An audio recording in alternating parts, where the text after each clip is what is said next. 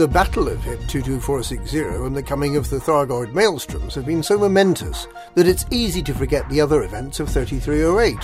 In this episode, we bring you the case of the missing emperor, a president seeking re election, a bridge erected, a pirate insurrection, and a generation ship resurrected.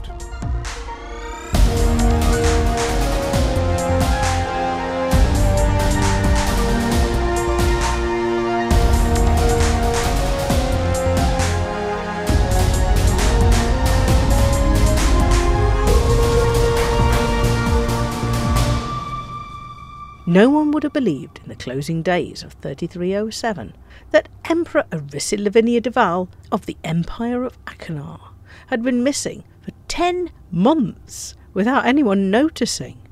The pro democratic Neo Marlinist Liberation Army had been defeated, with its leader, Theta 7, killed when he blew up the far god sacrosanct megaship in Madrid to escape capture. So, why didn't the Emperor come out of hiding?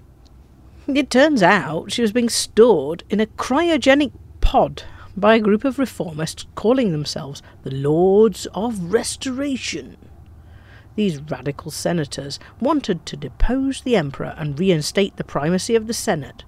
They had been funding the NMLA all along, aiming to destabilise the Empire and the imperial family before sweeping in to replace the emperor and to restore stability for a grateful population under the rule of the Senate.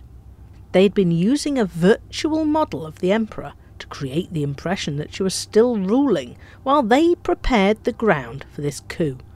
And they'd also created a virtual Hadrian Duval to give orders to the NMLA in an attempt to frame him. For some reason, they hadn't taken the logical step of killing the Emperor. So when Captain Saskia Landau of the Associated Counter-Terrorism Unit found evidence of links between the NMLA and certain senators through a secure communications system, commanders working for ACT were able to track and identify Imperial mercenary group Darkwater Inc. as her captors. After the Emperor had been rescued and reinstalled on the imperial throne on the 16th of February, she commanded reprisals against her former captor. The Battle of Summerland resulted in Darkwater Inc. being wiped out as an organisation. The Emperor subsequently reached out to the Marlinist colonies that had been set up during her year in the freezer offering them semi autonomous protectorate status. The Marlinists chose to remain fully independent, something the Emperor accepted with regret. The lasting legacy of the Lords of Restoration and the NMLA was the creation of those Marlinist colonies. It remains a mystery how the Empire managed to continue for a year without its Emperor, without realizing the Empire may have had an exciting year, but apart from the persecution of the Far God cult, the Federation has had a deadly dull year.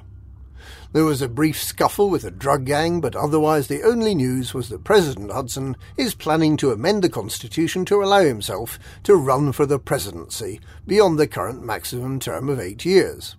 This Hudson contravention has not yet been put to Congress, and in related news, Entrepreneur Zachary Rackham has announced that he'll be running for the presidency next year, in all probability making it a three horse race between Hudson, Rackham, and Felicia Winters. But that's a matter for 3309. The Alliance has spent much of the year agonising over its defence pact with the Sirius Corporation.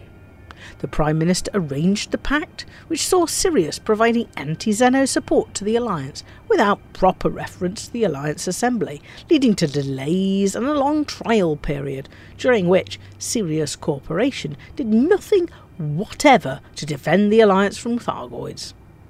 The presence of Sirius megaships in some of the old world systems did, however, provoke a rebellion in the Riort system, which attempted unsuccessfully to declare independence from the alliance rather than suffer what appeared to it as an occupation. Sirius took a seat on the Alliance Council of Admirals, and in many ways seems uncomfortably close to controlling parts of Alliance policy. And the best it has done to defend the Alliance against Thargoids so far is to provide humanitarian aid to attacked systems and to station a few megaships in some of the outlying systems.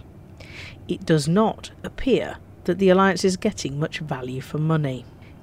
In addition, the pact with Sirius is interfering with proposals to merge the Federal and Alliance navies to increase their effectiveness against the Thargoids. 3307 saw the completion of the Colonia Bridge, a string of megaships along the route between the Bubble and Humanity's outpost near the galactic core.